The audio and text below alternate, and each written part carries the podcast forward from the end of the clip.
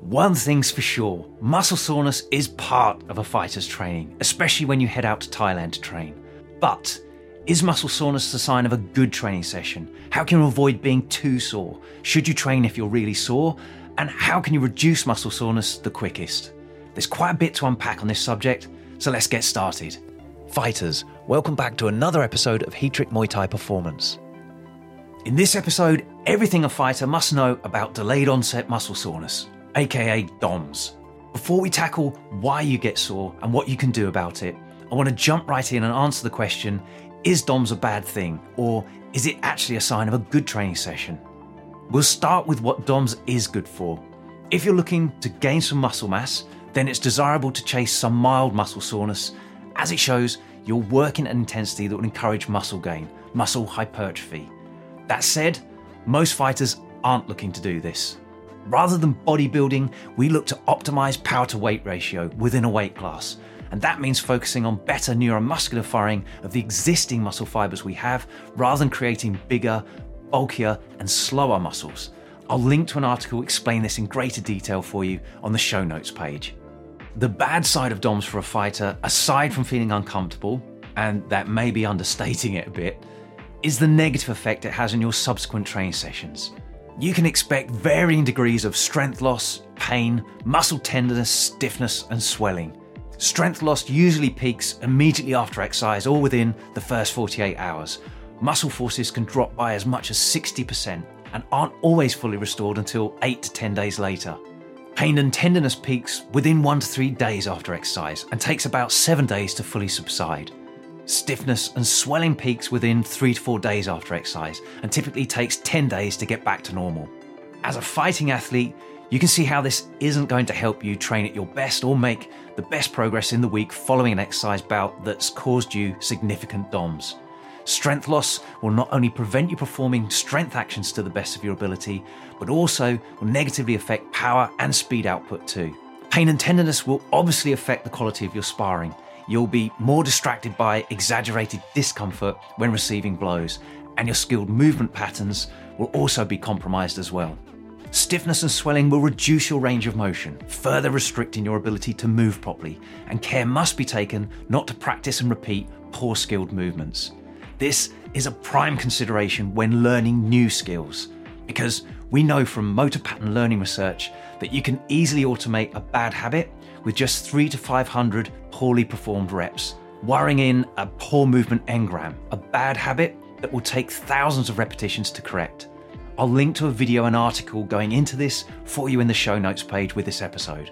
Because fighters demand power, flexibility, and highly skilled movements, DOMS doesn't indicate a good training session. Rather, it's something we should minimize while chasing improved performance. But how can we avoid excessive DOMS in the first place? And how can we recover from it as quickly as possible when it does show up? We'll start by briefly exploring why you get sore in the first place. Although research hasn't nailed down exactly what's going on when we feel pain and stiffness in the muscles following an unfamiliar exercise, we know that it tends to start within six to eight hours, typically peaks between two to three days later, and follows a certain sequence of events. First, there's mechanical damage to the skeletal muscle as a result of the exercise. This in turn sets off an inflammatory response and swelling, which then results in a sensation of pain. Understanding this sequence allows us to tackle DOMs using targeted methods at each stage, with the first stage representing opportunities to minimize or prevent DOMs in the first place, and the second two stages, opportunities to recover from DOMs quicker and minimize its effect. First up, what causes mechanical damage? We know that muscle soreness is a result of damage caused by doing something that you're not used to. This could be suddenly increasing the amount of exercise, more time, sets, and reps, or performing a new movement through a different range of motion. We also know that eccentric lengthening muscle actions, like when you lower a weight, are responsible for the soreness, not the concentric shortening actions, like when you lift the weight up. And that isometric bracing, holding muscle actions sit somewhere between the two. Exercises that cause eccentric actions are the ones that will make you the most sore. Things like lowering the weight, as I've said, running downhill, stopping and turning in shuttle runs, or landing from jumps. Secondary to this Isometric actions can also hit you fairly hard. Things like holding static holds at the bottom of a push up or at the top of a chin up, bracing the core on an ab rollout, or resistance your head being pulled down in the clinch. Whereas concentric muscle actions aren't responsible for the soreness. Things like lifting the weight, running, jumping up, or throwing punches and kicks. DOMS doesn't strike those that are unfit, rather, it affects those that are unprepared for a specific quantity or type of exercise. I mentioned in a previous video that a 5 minute shuttle run fitness test in the morning caused elite Muay Thai fighters a lot of DOMS in their legs by the afternoon session. The stopping and turning at each end of the shuttle caused eccentric muscle actions and turned out to be an unfamiliar loading too. Our first priority is to prevent mechanical damage as much as possible. No damage, no DOMS. However, for training to be progressive and to continue to make you a better fighter, your training stimulus must evolve over time and become more demanding. And anytime you introduce something new to your training, there's a strong chance you'll experience some DOMs initially. But to make sure it's minimal, here are my recommendations. Start small, don't jump steps. Introduce any potentially new exercise or training method at a lower intensity and with a smaller training volume. That's duration or number of sets and reps. If you suddenly double the length of time that you train, the distance that you run, or intensity, you'll get sore. Fighters new to resistance training should certainly be mindful of progressively adding this mode of training into their programs in manageable increments. Increases in training volumes of no greater than 20% each week will allow for sufficient adaptation. Not only will this help prevent DOMS, but progressive overload is the cornerstone to effective long term athletic development. Just because you can doesn't mean you should. Don't be tempted to skip steps that will improve your performance and prevent you from prematurely hitting a glass ceiling or performance plateau. Keep an eye on how many eccentric yielding movements you have in your training program, such as slowly lowering a weight, running downhill, landing from jumps. Understand that these movements, even in small doses, will potentially cause the most soreness. Working a muscle too hard in an unfamiliar range of motion will also cause soreness. To protect against that, progressively program exercises that use a full range of motion to keep your body prepared. And of course, your mobility will be greatly improved too. The only proven method of protecting against DOMS and preventing exercise induced damage is to perform a prior bout of similar eccentric contractions at a lower intensity. This method is known as repeated bout effect, or RBE, and appears to last for a few weeks as opposed to days. However, it's important to emphasize that the RBE only transfers to subsequent bouts of exercise if it's extremely similar to the initial bout. Researchers also found that an initial bout of eccentric exercise of less than 10% of the volume of the subsequent bout is enough to reduce DOMS and promote faster recovery due to RBE, even up to two weeks later. Therefore, to benefit from the protection of repeated bout effect, it's not necessary to perform a high number of eccentric muscle actions. However, as well as the number of eccentric actions, it's important to consider the range of motion to create an effective RBE. And if you're looking to introduce a new exercise or activity into a training program, consider adding similar movements to your warm up in the preceding week or two. Even just one lighter set can stop you getting sore when you hit that movement for real in the next block. For example, even just one set of 10 push ups this week will help minimize DOMs that you could experience doing 10 sets of 10 push ups, 100 reps the next week. Simply pre training specific muscle groups provides better protection from future, more severe training. And this should also be considered when a fighter returns from a layoff from training, too. In a similar vein, pre exercise warm up has been shown to be effective in reducing DOMs, while incidentally, cool downs don't reduce soreness. So make sure you're extra thorough with your progressive warm up in sessions, introducing a new exercise or training variation that potentially could cause mechanical muscle damage. Sporadically hitting the body with a novel training stimulus isn't going to help your body stave off muscle damage and the resulting muscle soreness. If, despite loading progressively, the same exercise activity continually makes you sore, your training frequency is likely too low. You must train it more often. Also, along these lines, consider keeping your exercise selection more consistent as you move through subsequent training blocks. By swapping out only key exercises and maintaining consistency with others, while of course changing intensity, sets, and reps to match the focus of your training block, you can better protect yourself against DOMS too. Moving on from the mechanical damage stage of DOMS, where the emphasis is on preventing soreness, now let's take a closer look at both the inflammation and swelling and pain stages, which will help you recover from and treat DOMS once you have it.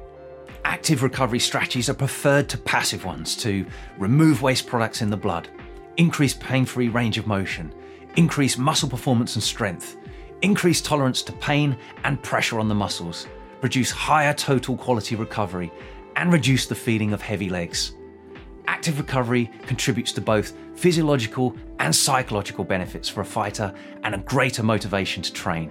In short, we want to keep you moving.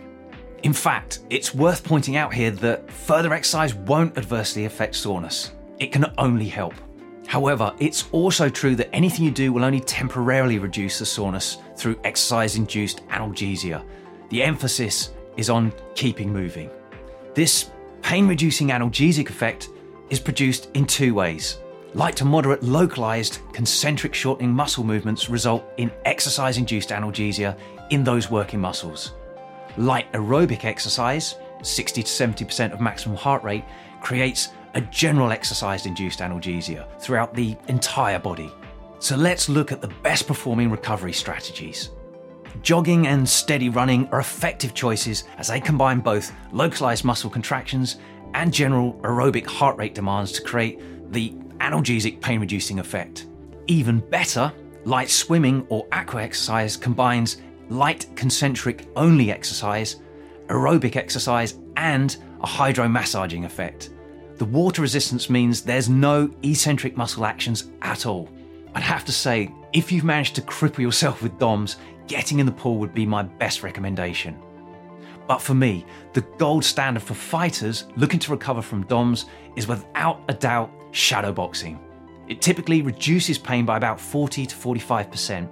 You'll benefit from the analgesic effects of both local muscle contractions all over the body and the general aerobic contribution too. And you'll bank some skill specific practice, which will sharpen up your movement time and overall response time as a fighter. I love a two for one deal. And research using a Wii Sports boxing active game shows 20 minutes of aerobic boxing outperforms 20 minutes of either ice therapy or regular light resistance exercise in reducing DOMS. Speaking of ice therapy, although it does regulate inflammation and decrease DOMS symptoms from day one to two, I see it as a nice to have in addition to light exercise like shadowboxing, swimming, or running because ice therapy demands extra time and is something fighters could also find less appealing. If you have time, I recommend cold water immersion as part of your weekly practice, not just to reduce inflammation and muscle soreness, but for the psychological training of determination and grit. But that's a topic for another time. Another mode of exercise shown to reduce DOMS is regular yoga. Interestingly, where static or dynamic stretching doesn't. It seems there are other benefits to yoga over merely stretching that come into play, like a variety of physical postures, breathing techniques, and meditation. It's also worth considering nutrition based strategies to reduce inflammation and free radicals, those unstable atoms that can damage your cells as a result of intense training, illness, or aging. We also need to consider what supplements the IOC, International Olympic Committee, recommend, especially now that Muay Thai has Olympic recognition. And to be honest, right now, although some positive effects have been reported using supplements such as curcumin, tart cherry juice, beetroot juice, and quercetin, appropriate doses and durations haven't been determined. And any benefit gained from these supplements is dwarfed by the physical interventions we've already discussed. My advice would be to keep eating a range of healthy foods in the correct proportions to ensure your body is fit for withstanding the strains of your training. Make sure you're consuming anything between 1.2 and 2 grams of protein per kilo of body weight each day. That way, you're supporting the muscle repair and recovery process. Regularly consume carbohydrates to replace the muscle glycogen lost during exercise, which was fueling your muscle contractions. This will also help you spare your protein intake for recovery rather than refueling and make sure you remain hydrated. That's a simple way to reduce muscle pain, as muscles are a high percentage water, and even mild dehydration can make DOMs feel worse. Finally, That leads us on to the final stage in the DOM sequence, specifically the pain. It seems that anti inflammatory drugs such as ibuprofen, diclofenac, or ketoprofen have shown some benefits in reducing soreness, but the results are difficult to generalise. For fighters, a massage with Thai boxing liniment before training can be helpful. Other than the massaging action itself providing some benefit, the analgesic effect of the oil itself can also help you move better in that session. And going full circle, consistent movement is key, quality movement at that. Don't repeat poorly executed skilled movements that pollute your hard earned motor pattern engrams. And learning a new fighting technique or skill when movement is sabotaged by DOMs could quickly reinforce bad habits that will take thousands of repetitions to correct. Also, do everything you can to plan your training not to cause undue mechanical damage in the first place by progressing training intensity and volume properly, avoiding excessive eccentric muscle actions, regularly using full ranges of motion, exploiting repeated bout effect, using progressive warm ups, and not going too long between training certain movements and intensities. Coaches should make sure they distinguish between muscle strain and DOMs before prescribing an exercise, and avoid programming training that develops maximum strength and power if a fighter's experienced DOMs in affected muscle groups due to that drop in strength and range of motion. It's also recommended that coaches don't introduce new eccentric movements such as plyometrics within 14 days of competition to prevent a fighter suffering from muscle damage that will impair their performance. Fighters that must train on a daily basis should be encouraged to reduce the intensity and duration of exercise for a day or two following intense DOMS inducing exercise. Alternatively, exercises targeting less affected body parts will allow the sore bits to recover. Above all, it's good to train if you have DOMs, don't stop. And shadowboxing is more valuable than you probably realise. Thanks for listening. If you found this valuable, please like, subscribe, and share with someone else it could help too. Please give the podcast a review or comment below. We'd love to hear from you. As always, you can visit heatrick.com for more Muay Thai performance podcasts, videos, articles, and guides. Catch you next time.